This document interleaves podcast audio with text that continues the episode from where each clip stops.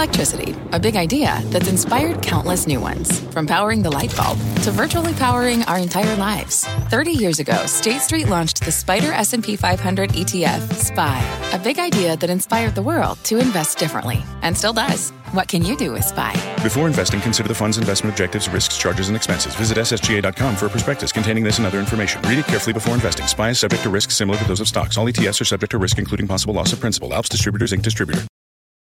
You're listening to The Exchange. Here's today's show.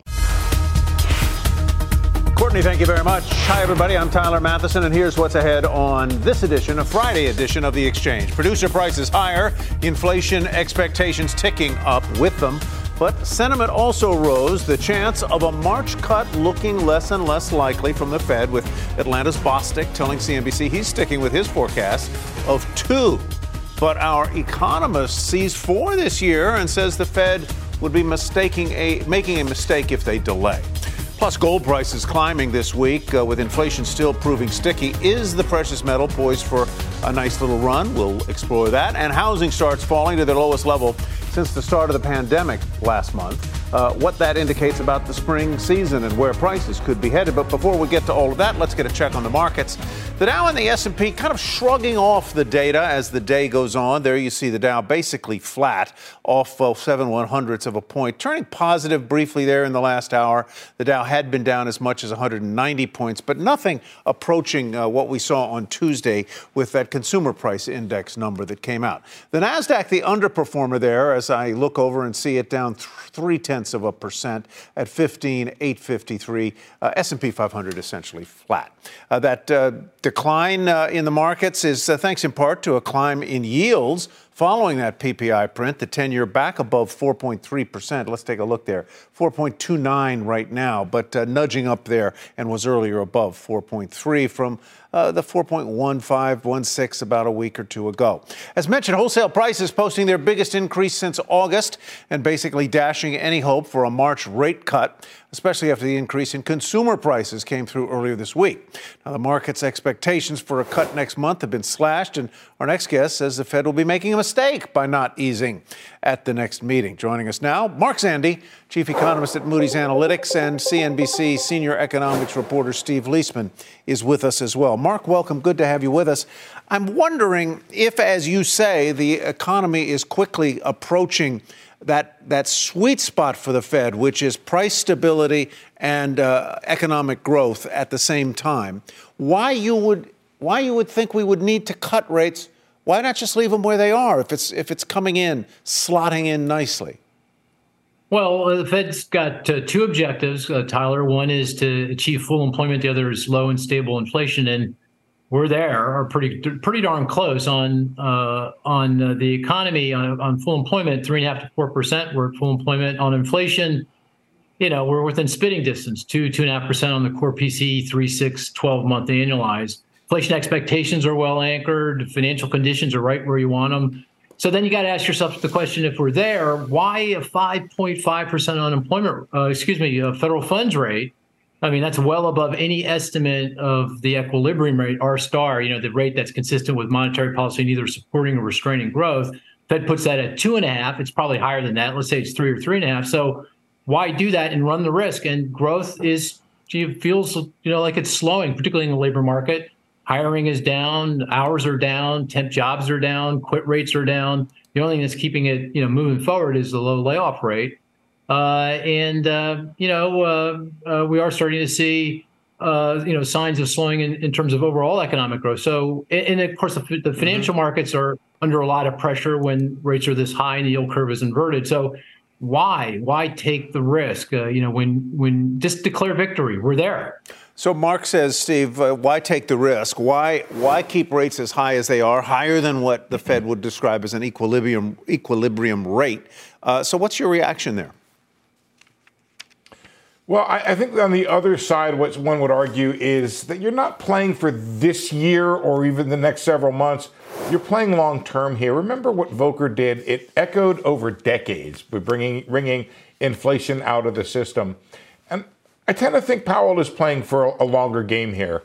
Um, and that if you were to go back and, and, and essentially uh, start cutting rates, inflation were to kick back up again, the trouble you'd have is you would not convince people of the seriousness of what you're doing. Uh, Mary Daly just did a speech called uh, Built to Last, and she meant an inflation decline or inflation levels that are built to last.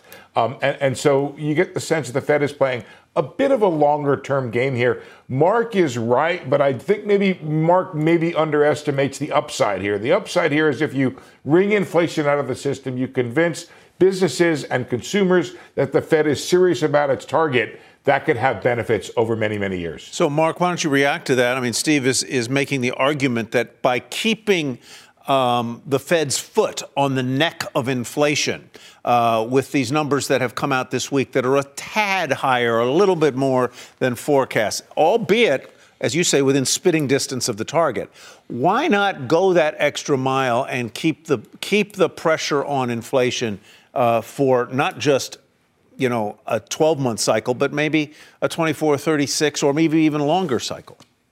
Well, well, why? I mean, inflation expectations by bond, in the bond market, they're right where you want them. Look at five-year, five-year forwards, one-year, five-year forwards. Inflation expectations uh, among consumers, right where you want them. Take a look at the University of Michigan survey today. Inflation expectations, exactly where you want them. People are convinced we're there. And, you know, the longer you keep rates this high, you run the risk of pushing the economy under. And you got to ask yourself to to what end, you know, for for what reason? Here's here's the other thing I just say. You know, if you look at the core consumer expenditure deflator, that's the inflation measure the Fed is targeting, mm-hmm. the two percent. Mm-hmm. You look at that three, the past three, take take the forecast for, for January. We're going to get a strong number because we've got C P I, P P I. It's going to come in zero point three, zero point three five. Take that, the three-month, six-month, twelve-month annualized, we're just north of two percent. We're just, we're there. So why keep your, as you said, keep your foot on the neck of the economy and run the risk of breaking it for, for to what, you know, to what end? I, I just don't, I don't get it at this point. And here's the other thing. I'm not arguing, you know, let's slash interest rates, but let's just start slowly lowering rates a quarter point at a time, maybe once a quarter, see how it goes. You can always stop. You can always reverse yourself. You know, you can always do that if you need to. But I, I think at this point, the risk is higher that we're going to push the economy under than we're going to run the risk of inflation re, re, uh, reviving here to a significant degree. Steve? Well, a couple things. First of all, Mark, if I'm not wrong, inflation expectations in the Michigan numbers were at three percent, not two percent, right? Uh, that, that's what I saw this morning. You're right, though. Guys, I got a chart in the back where I annualize. Here's what happened, uh, uh, Tyler. We did a quick rapid update on P C E, core P C E forecast for uh, uh, the February twenty-ninth number. It's up a tenth to zero point four percent. Uh, you can see that right there. But there's the annualized rates, two forty-five, two forty, two seventy. So Mark is right. We will be a hair above the two percent target, but it's going the wrong way, except for the, the year over year. And there's the, uh, the, the, the monthly uh, forecast right there. So, I mean, I kind of see it. I'd, I'd love for the Fed to be able to cut interest rates here. I don't think there's a whole lot of downside right now, and maybe that's where Mark and I differ to the Fed uh, taking its time here. I think doing it in six months rather than in four months is not that big a deal, and I do like the idea of going every quarter, but being cautious here. And part of it is, look, let's be clear. Mark is a great forecaster, and he has confidence in his forecast. I feel like the Fed may be a little less confident in doing policy based on its own forecast here. Mark, last word to you. Yeah, can I just point one thing out? Look, uh, the Federal Reserve made a mistake back in early twenty twenty-two when they kept the funds rate at the zero lower bound way too long, did not respond to the inflation, the incipient inflation that was developing. You know, I don't want to cast aspersions because that this is a tough job. Getting it right's not easy, and there's a lot of things going on back at that point in time. But they're running the same risk on the opposite side here. No reason to do that, given everything that's going on in the economy with regard to inflation. Declare victory, and let's start cutting rates. All right, very interesting. Good argument. Uh, not that it was really an argument. A very good uh, uh, presentation of different points. Appreciate it, Mark Zandi, Steve Liesman. Thanks, guys. All right, despite the uh, hawkish Fed, or somewhat hawkish Fed, stocks have proven resilient so far this year. But our next guest says that thesis is being called into question this earnings season as a slew of companies lower guidance.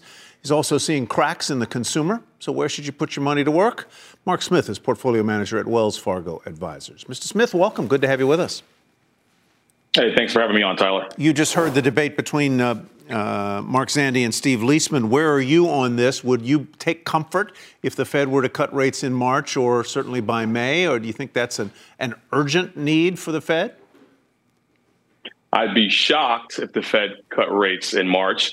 Um, and that's just because of the numbers. I mean, we've seen um, a number of different numbers come over, over the last two months. You had Powell go on sixty minutes talk about he doesn't really see March being Uh, a month where he could cut rates. So, no, I don't think rates are going to get cut. And what does that mean for, you know, my client?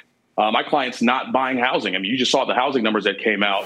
Um, their the, the rates are over seven percent on the thirty-year fixed. Uh, folks are staying where they are.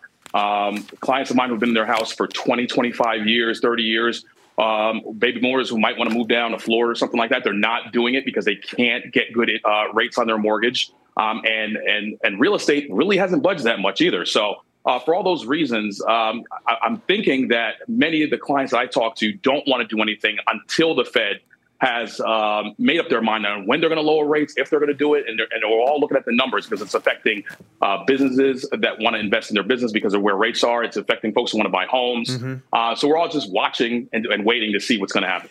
And in my notes, correct me if I'm wrong here, your view is that there will be no rate cuts in twenty twenty-four.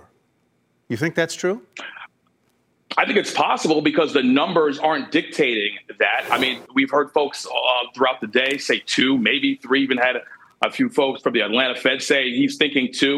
Um, there's a possibility if we continue to run hot, there are no rate cuts. And if you look at historically over um, mortgages, my parents had a thirteen percent fixed rate mortgage on their on their home. So uh, I wouldn't be surprised if Powell and the gang is in it for the long term and keep things right where they are until they can absolutely be sure that inflation is where it needs to be. And last time I checked, we're not at the two percent handle yet.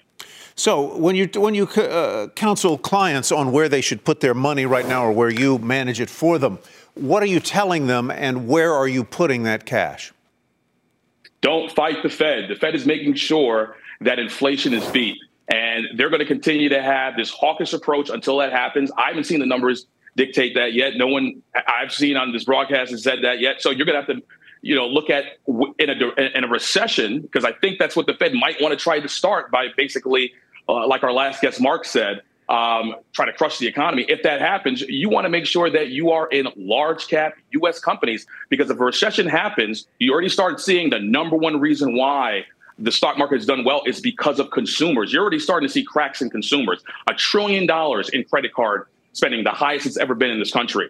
Uh, so if you start to see cracks in the consumer, you uh, you will definitely, I think, see a recession eventually. And if that happens, you want to be in large cap names, companies that have uh, huge, robust portfolios, have made it out of the pandemic leaner and meaner than ever, are implementing A I and are global. Most of the S and P five hundred, thirty percent of their revenue overseas. So that's where I would be. That's where I'm telling my clients to be. We talk and um, although growth. Go ahead. Go, no, I'm sorry. I didn't mean to. I thought you were finished, uh, Mark. I, we talk a lot about the Magnificent Seven here, maybe now the Magnificent Six, because Tesla doesn't look all that magnificent anymore. Um, but would you include those on your buy list here, or are there are there some among them that you would say these are just too pricey to touch right here? Listen, I have clients who won't open an account with me if they don't have some of the Magnificent Seven in there because it's their, their products they're using every single day. I like to call them generational holds, stocks that you are not going to sell until you maybe retire and want to go into all municipal bonds and be in fixed income and not have to worry about this market anymore. But if you, as long as you're an investor and you want to take risk, how do you not own some of the most profitable companies that this country has ever seen? And so I don't care if they go down ten, fifteen percent. I'm looking at it as a as an opportunity to buy.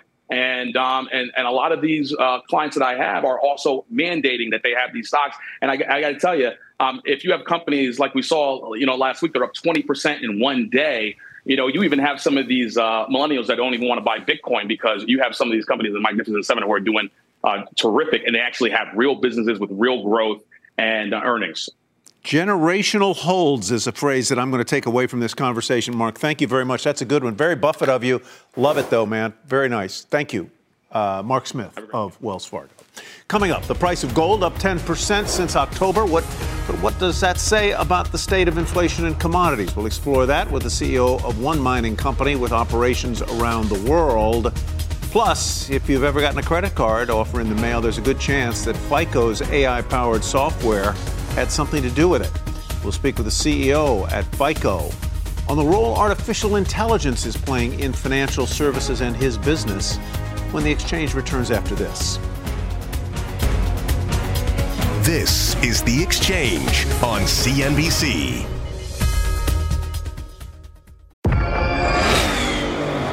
Did you hear that? That's what an estimated five hundred horsepower sounds like. Next, go give it to you. How about that? That's a premium Bang and Olufsen sound system with eighteen speakers and a Biosonic sound experience. And that, that's our legacy. You ready to be a part of it? Let's go give it to you. Unlock the energy of the all-electric Z D X Type S. Order now at Acura dot com. What's on the horizon for financial markets? At P G I M, it's a question that over fourteen hundred investment professionals relentlessly research in pursuit of your long-term goals. Specialised across asset classes, but united in collaboration, our teams provide global and local expertise. Our investments shape tomorrow, today. Pursue your tomorrow with P G I M, a leading global asset manager. Welcome back, everybody, to The Exchange. Gold prices popped after Tuesday's C P I report, climbing again today on uh, the uh, P P I data. There you see it, up uh, five-tenths of a percent. Copper on pace for its best week since December first. Our next guest knows a thing or two about both of those minerals. Let's bring in Amar Al-Joundi, president and C E O of Agnico Eagle Mines. Agnico reported a beat on the top and bottom line after the bell yesterday. Congratulations, congratulations on that, Mister Al-Joundi. Uh, business is good, then. Business is very good, and it's nice to be on the show, Tyler. Well, it's great to be here. Where are you seeing uh, the greatest demand? Uh, in, is it in gold or other minerals or both or all? All. Uh, you know, there, there. So gold is both a commodity and a currency. On the on the commodity side, we are seeing very strong markets, and we expect to see strong markets. Um, you know, the one thing I would say, uh, Tyler, about commodities, especially Uh, important critical metals, is it's not just uh, uh, what you're mining these days, it's where you're mining. And, and this whole issue of uh, security of supply. Uh, you know, the West, we've been accustomed to security of supply of energy. I think the next fifteen or twenty years, it is going to be uh, equally important to secure uh, metal supply. Uh, with regards to gold, which trades as both a commodity and a currency, it's benefiting from the commodity cycle, but it's also benefiting, uh, frankly, from uh, the currency cycle. And, and by that, I mean, it really is the only um, hard currency uh, in the world that's not subject to uh, to the printing press. Yeah, no, it's it's a, it has that, that role as a store of value. Your operations are across the globe, Canada, Australia, Finland, Mexico, I assume some in the United States or, or developing uh, there in the U S and Colombia. So that speaks to that question of security of supply. I mean, if yeah. you're relying on Canada, Australia, Mexico, among others, Finland, you're looking at pretty s- secure supply chains that are not subject to threat or political instability, et cetera. A hundred percent, Tyler. And, and look, there's... You know, we need to mine, the world needs to, to mine critical resources all over, in, in all countries. But our view at Agnico Eagle is we are regional players based on uh, the best regions in the world. And, and, and we define the best regions as, of course, you have to have the uh, uh, geologic potential, but for multiple mines over multiple decades. And importantly, you have to have the political stability to be able to mine multiple mines for multiple decades. I, I know that sounds self-evident, but in our business, you're investing billions of dollars over decades. Um, and uh, you know what? Once you build a mine, you can't move it. Forgive me for not knowing this, and I asked this question out of out of genuine curiosity, because I don't know how the gold mining business works. But when you yeah. extract an ounce or sixteen ounces or one hundred ounces of gold, uh, yeah. do you then refine it? And then who buys it from you and at yeah. what price? Who are you selling to? You know, that's an excellent question, and, and, and I'm not sure that the average person knows that. And it gets to the, this point of it being a currency. So we and other uh, miners, we, we mine gold and we produce something called doré. And doré is really, uh, it's a bar kind of looks like gold, but it's not pure gold. It might be fifty percent, seventy percent gold, and then you'll have silver, uh, copper, you know, what else, other things in it. The important thing is we then send that to refineries, accredited refineries mm. um, in different parts of the world. And interestingly, Tyler, uh, once it's refined into uh, L B M A, in other words, uh, you know, ninety-nine point nine percent gold, it effectively becomes a currency because um, we sell it uh, basically to banks. Mm-hmm. uh, we don't we don't really sell it to uh, retail. We don't sell it to jewelers. The banks buy it, and it and it really becomes part of of uh, uh, uh, it's it's it's more of a currency. It's fungible. You know, one one barrel of oil in Texas isn't the same price as of a, of a barrel in Alberta, but an ounce of gold in Kazakhstan's worth exactly the same as an ounce of gold in in Toronto. Um, and that's one of the reasons it's a currency. So so when you take that that block that you described that has other things in yeah. it and you have it refined, you're still the the owner of that of that Correct. property. You're paying to have it refined into the ninety-nine percent pure gold, and then you sell it usually to a bank. Correct. Very interesting. For the price Correct. that is whatever the global price is that day. I, exactly. It's it's almost like, you know, a good analogy would be we are mining a currency. Mm-hmm, mm-hmm. It doesn't become a currency until it's fungible, uh, which means it has to be refined. But our business, I mean, we don't uh, yeah. we don't have a marketing team. We don't we don't have to, you know, go out and find somebody to buy it. Uh, it the market is out there, and and and uh, you know the, the banks start with it and then they move it on. It, and it, and and the bank the bank buys it, and what? How's it get delivered to them by truck? What, I'm curious. And wh- how, where do I find those trucks? How can I intercept them? again, uh, again, and I uh, and I know I'm overusing it, but it's a currency, so it doesn't actually have to get delivered. Interestingly, it you can have it delivered to you, uh, mm-hmm. and you know uh, a lot of central banks do have it delivered, but a lot of central banks keep their gold in London, mm-hmm. uh, and and again, it is um, you know if they if they want to sell, they just pick up the phone and and and. and sell it. They, mm-hmm, they don't actually mm-hmm. have to move cool. it. Again, very similar to U S dollars. Amar, thank you so much for educating me. I, I learned something. I learn something every day, uh, but uh, we really do appreciate it. It's, it's a pleasure. Thanks thank for the time. Much. We appreciate it. All righty, uh, coming up, we're going around the world in three buys and a bail featuring this name, up more than twenty percent to start the year. Our trader says it's the best way, the best way, bar none, to play the Japanese market. Uh, we're back after this.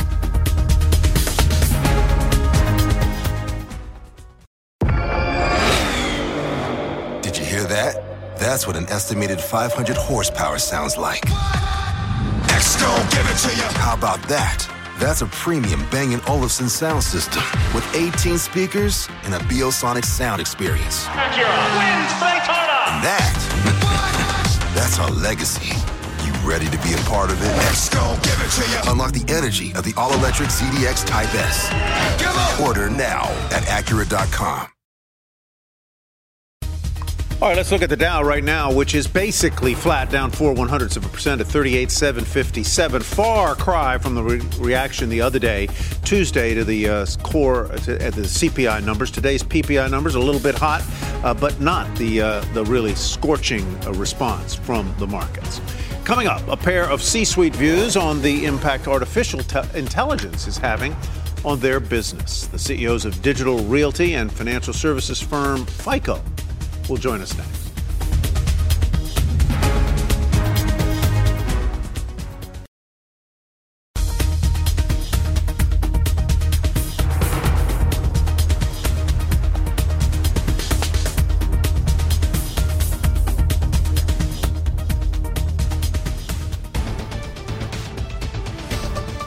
Welcome back. I'm Leslie Picker with your C N B C News update. President Biden spoke earlier reacting to Russian opposition leader Alexei Navalny's reported death. And when asked if it was an assassination, Biden said this. We don't know exactly what happened, but there is no doubt that the death of Navalny was a consequence of something that Putin and his, and his thugs did.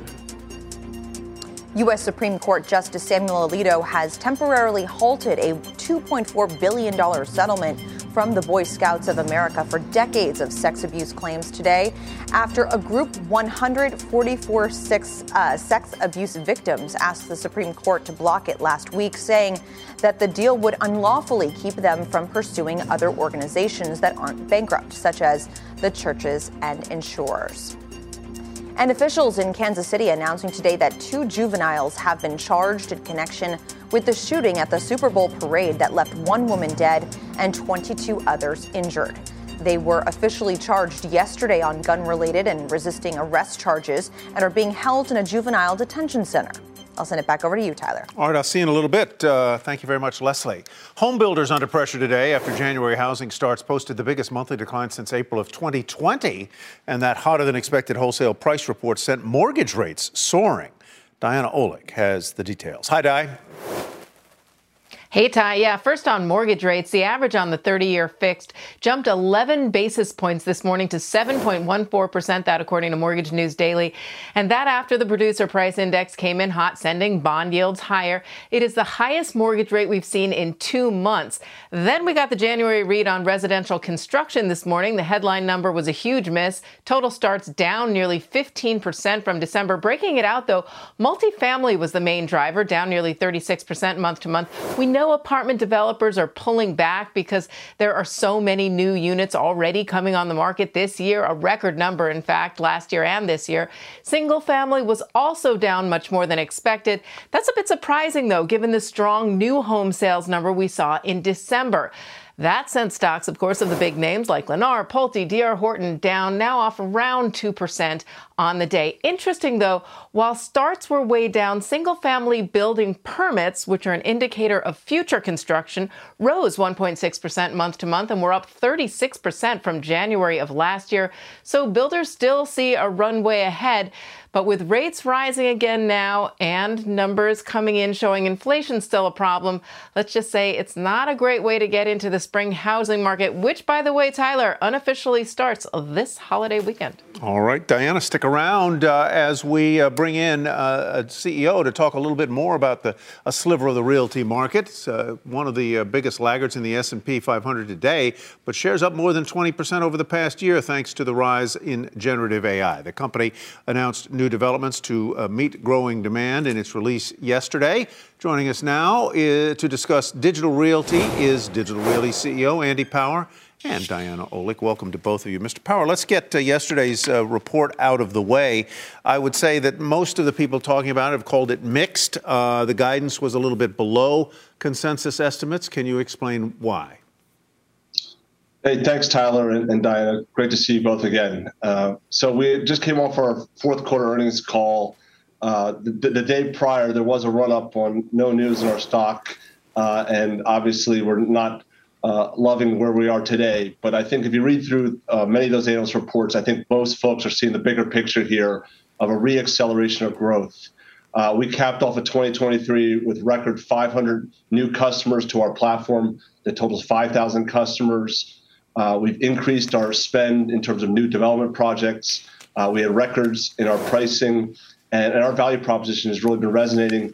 Uh, and we did a lot of work last year bolstering the balance sheet and positioning ourselves for longer-term sustainable organic growth. Uh, and uh, I think uh, time will tell that we'll prove out uh, and, and, and, and demonstrate that. So you, you think you're going to have uh, sustained growth, but I'm, I'm curious then why the uh, the guidance es- the guidance estimates or forecasts were lower than than some of the uh, street expected. So we so we our top line guidance was about seven percent uh, revenue growth and ten percent EBITDA growth, normalized for asset sales we did last year.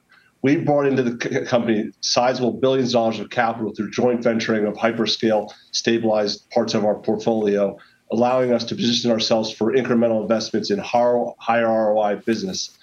On an apples-to-apples basis, we we lost essentially EBITDA uh, as we lost selling shares in those assets. Uh, that takes a toll, and we delevered about a turn and a half of EBITDA during the year, and now I think it sets us up for a smoother path of growth for years to come. Di?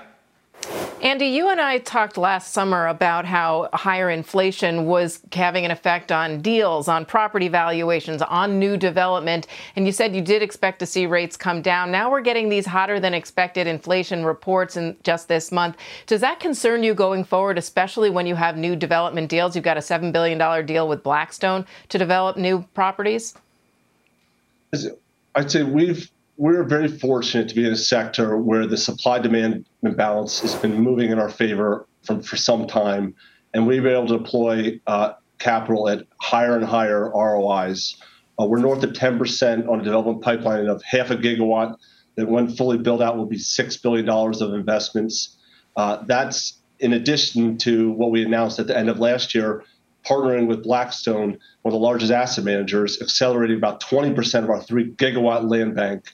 So inflation certainly hits us in our build costs, but the demand, be it hyperscale cloud compute, hybrid I T, and now artificial intelligence, is well outpacing supply and allowing us to deploy capital uh, at, at higher attractive R O Is. Compare today's you demand— You talk about A I, which is— Oh, go ahead. I'm sorry, Diana. Go ahead.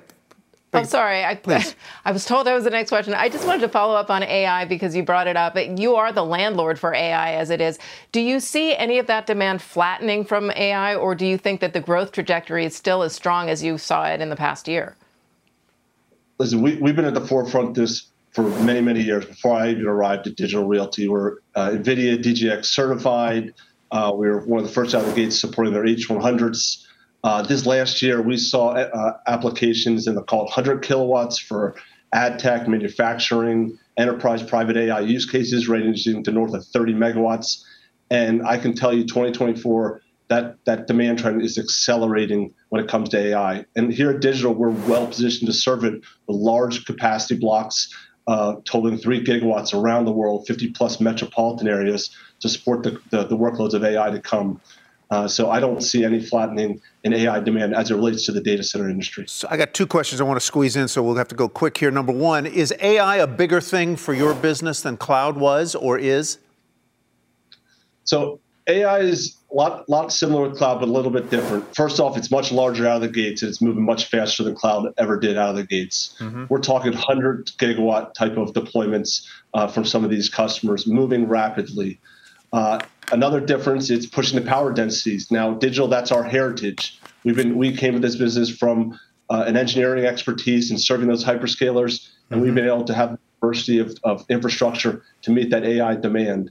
But it all comes back to the data. They're using these, these called large language model training and inference, and ultimately private data sets will go back to these where the data sits today. Mm-hmm. And again, the words of Diana, being the home, we like the word home versus landlord, to A I and data is what Digital Realty is about. Okay, let's let's go to the last question, and that would be this. You've talked about gigawatts and gigawatts and hundreds of gigawatts, millions of gigawatts. Are you able to source all the power you need to fuel these uh, data centers, or is that a problem? That's an industry-wide problem, uh, whether it's power generation, power transmission, renewable sources, supply chain elements. Uh, I think that is certainly something that the industry is grappling with. We're very fortunate that we've been in this business for twenty plus years now. We have large contiguous capacity blocks mm-hmm. uh, next to the Dulles Airport, in Frankfurt, Paris, Seoul, around the world. Uh, we have customers already there that want to expand and grow. Uh, so uh, while it, it is certainly a headwind for the industry, it's something where our value proposition to those customers really shines. All right, Andrew, thank you very much. Uh, we appreciate it. Andy Power, Diana Olick, thank you very much. Appreciate it, guys. Thanks. All right, FICO is another company leveraging A I in two lines of business, scores and software. FICO builds the algorithms that credit bureaus like Equifax or credit issuers use to determine consumer credit scores, and the software that banks use for consumer products. Joining us now is William Lansing, C E O of FICO. Mister Lansing, welcome. Good to have you with us. I, uh, let's, let's hope that uh, people can hear better than I did. I didn't hear you on that. But at any rate, let me ask you this. How is A I changing what you do? Well, um, you know, we're an analytics company, and we've been at it for many years. We use neural nets and machine learning and other forms of A I in, in some of our products, um, but not all of our products. And, you know, it's because we serve banks, financial institutions, heavily regulated by fair lending laws and regulations. And so there's limits to where and when and how you can use A I. Um, where it's most useful for us is in our Falcon fraud business, where we are the largest player in credit card fraud detection. And so we've been been using it there for quite a long time. Um, on the uh, on the underwriting side, I would say that it's going to take longer before A I really works its way in, because we have um, we you know we, we just have some challenges there with yeah, the regulation. Why is that? that why is it? The, why the, is it? Why is it more challenging? That's interesting. The you know the regulators who are focused on fair lending um, want to make sure that they understand how the models work, make sure that there's not a lot of bias. Um, make sure that, uh, that that people aren't being discriminated against in the algorithms that are being used to evaluate their creditworthiness. And so there's a lot of rules about transparency and, and objectivity and, and the science around it. Um, and so we, you know, obviously we comply with those rules to make sure that our, our banking customers are in compliance. Um, there are, you know, there are some interesting opportunities. We wind up using, we use generative A I for synthetic data. So that helps us in, in building things. Um, we have patents in this area where we have uh, applied blockchain to um, to A I, and what that lets you do, you know, because of the immutability of the blockchain, mm-hmm. um, and and the ability to understand where and when and how things occurred in this ledger, we can go back and understand what's going on in the model building. And so, as we build our models, we leverage blockchain to do it. We have an Ethereum-based ledger to do it. So. I, I was interested, and I want you to correct me if I'm wrong here, uh, about how your business works. In other words, you're the provider of the analytical software to a, a TransUnion or uh, Equifax, Experian, or whatever it's called now, and, and to other, other uh, people in the credit world. That's number one. And in terms of your bu- business where you're doing credit card or, or loan security, I assume it's the same thing. You're not act- you're selling analytics or software to those people who are touching the consumers, right? In other words, you're that not... That is exactly it. Got it, okay. That, no, that's exactly it. We're, mm-hmm. We are in the analytics business, not the data business. And so what happens is, you know, if, if, if a lender wants to understand whether a consumer is likely to repay a loan, uh, then, you know, they'll, they'll pull the credit file from the credit bureau and they'll ask for a FICO score. And what the FICO score does is it it measures the propensity of a consumer to repay debt. That's um that's an algorithm built on top of the credit credit card payment data that's housed at the credit file at the credit bureaus, mm-hmm. and and um it's you know if there was a single thing that you looked at to understand if someone's going to pay you back in the future, what you'd look at is, have you paid me back in the past? And and that's the credit bureau, the credit files. Now we're always looking for additional data that has some caloric and predictive value that that can improve the decision, and that's where our software comes in. Our software can ingest much more than just the data at the credit bureau. Our software ingests any and all data, first-party data, third-party data, the credit bureau data. And on the basis of all that and applying a lot of fancy analytics, we get to a, a yet more sophisticated decision. Me, but both our scores and software are aimed at, at evaluating credit consumer. Let me ask you a dumbass question. And that's this. If I wanted to boost my credit score quickly, what is the best thing I can do as a consumer to do that? Is it to make sure I pay my cards on time? Is it to not carry seven cards but maybe two? What is it that would boost my score the most and quickest? Well, I, I would refer you to my FICO dot com, where we have a lot of educational content on how to boost your score. Cool. It's not okay. a secret. We share it, and we, we want people to work on it. But just, just a couple of things for the people who aren't going to go there. Um, yeah, exactly. You want to pay your bills on time. That's one of the number one things you can do. You want to not max out your cards. Don't overdraw. That's another thing you can do. Mm-hmm. Don't ask for too much credit at once, because that's a signal that you're desperate. Um, and there are a handful of other things. And, and at my FICO dot com, you can learn what they are.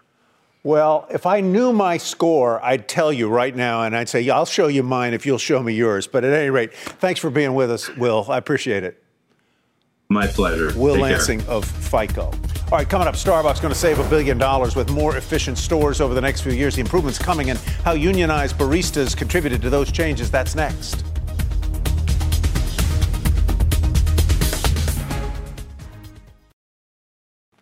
Starbucks unveiling a new store model at my hometown of Washington, D C today. Kate Rogers joins us now with the details. Hey, Kate.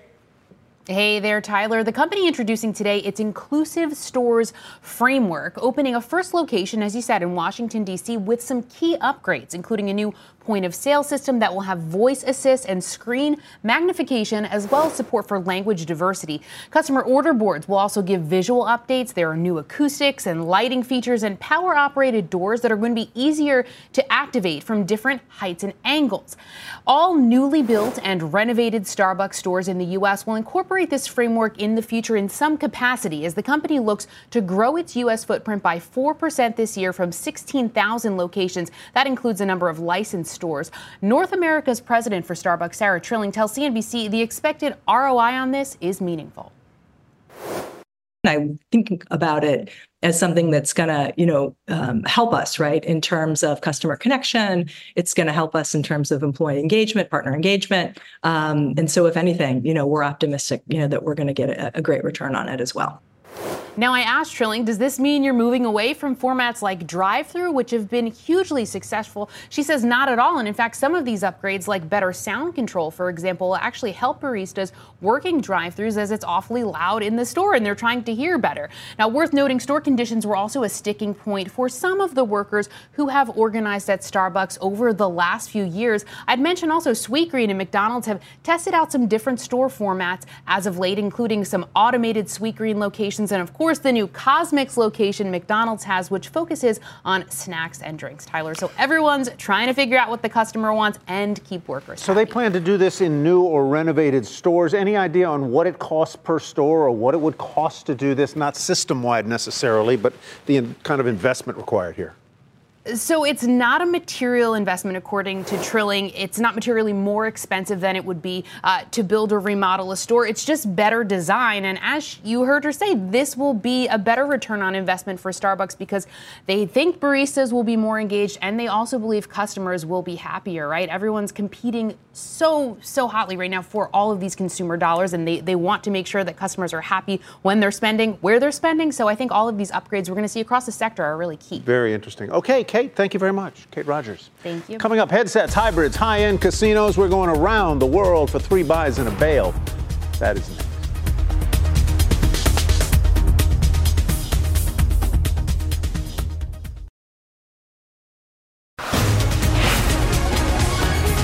All right, welcome back, everybody. If it's Friday, it's three buys and a bail. And since it's a long weekend, we're... That means we're traveling. Uh, we're looking at India, Japan, Macau, and China. And here with our trade, Stephanie Link, Hightower Chief, Hightower Advisors Chief Investment Strategist, and a C N B C contributor. Hi, how are you? Good to see you. First up, I'm uh, good. How let's are go. you? I'm great. Let's go with Apple, uh, coming off four straight down days. Tech giant sure. eyeing India now as its next big market and the source of uh, a big percentage of its cell phones. Uh, the country's finance ministry says it's going to be the third largest economy in the world within three years. Are you buying Apple here, Steph?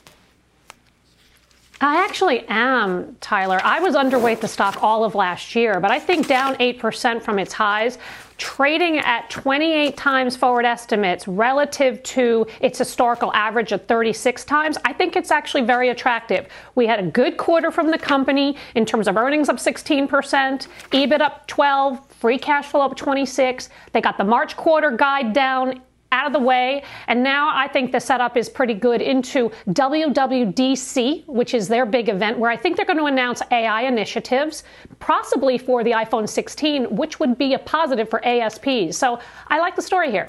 All right, let's move on uh, second to a company that has uh, spent a lot of time investing in hybrid automobiles, and that is Toyota Motor. Uh, it is down slightly today. Yeah. Japanese carmaker, though, up more than twenty percent this year so far, as its gamble on hybrids seems to be paying off. Investors are watching closely, though, as the Japanese economy slips into recession. You think Toyota can weather the downturn, Stephanie?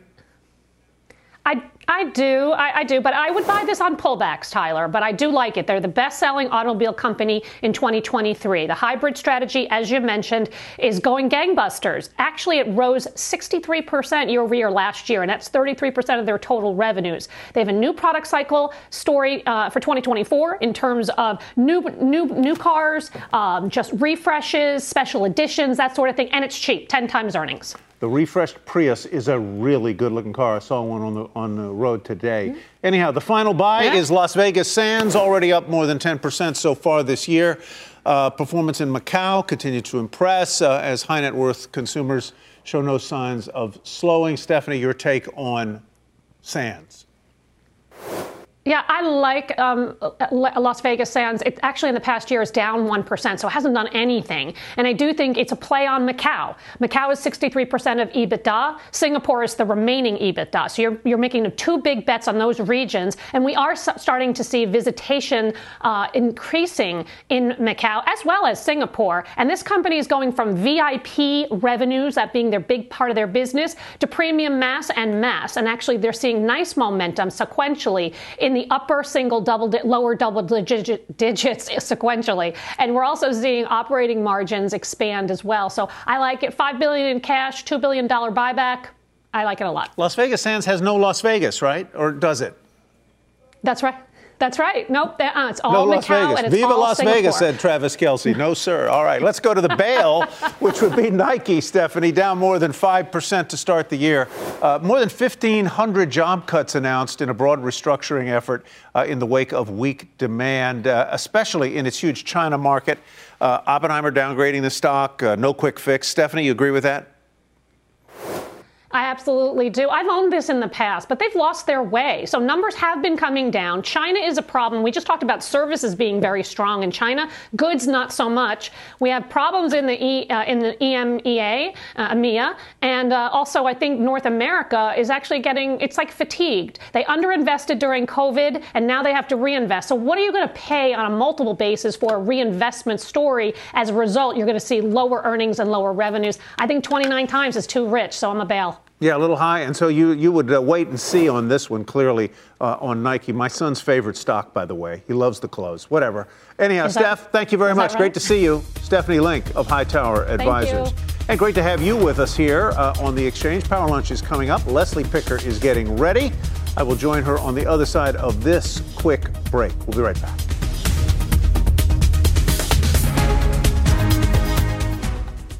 You've been listening to The Exchange. Make sure you're subscribed to get each episode every day, same time, same place. Did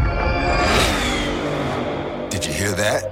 That's what an estimated five hundred horsepower sounds like. Blackstone, give it to you. How about that? That's a premium Bang and Olufsen sound system with eighteen speakers and a Biosonic sound experience. And that, that's our legacy. Ready to be a part of it? Let's go, give it to you. Unlock the energy of the all-electric Z D X Type S. Order now at Acura dot com.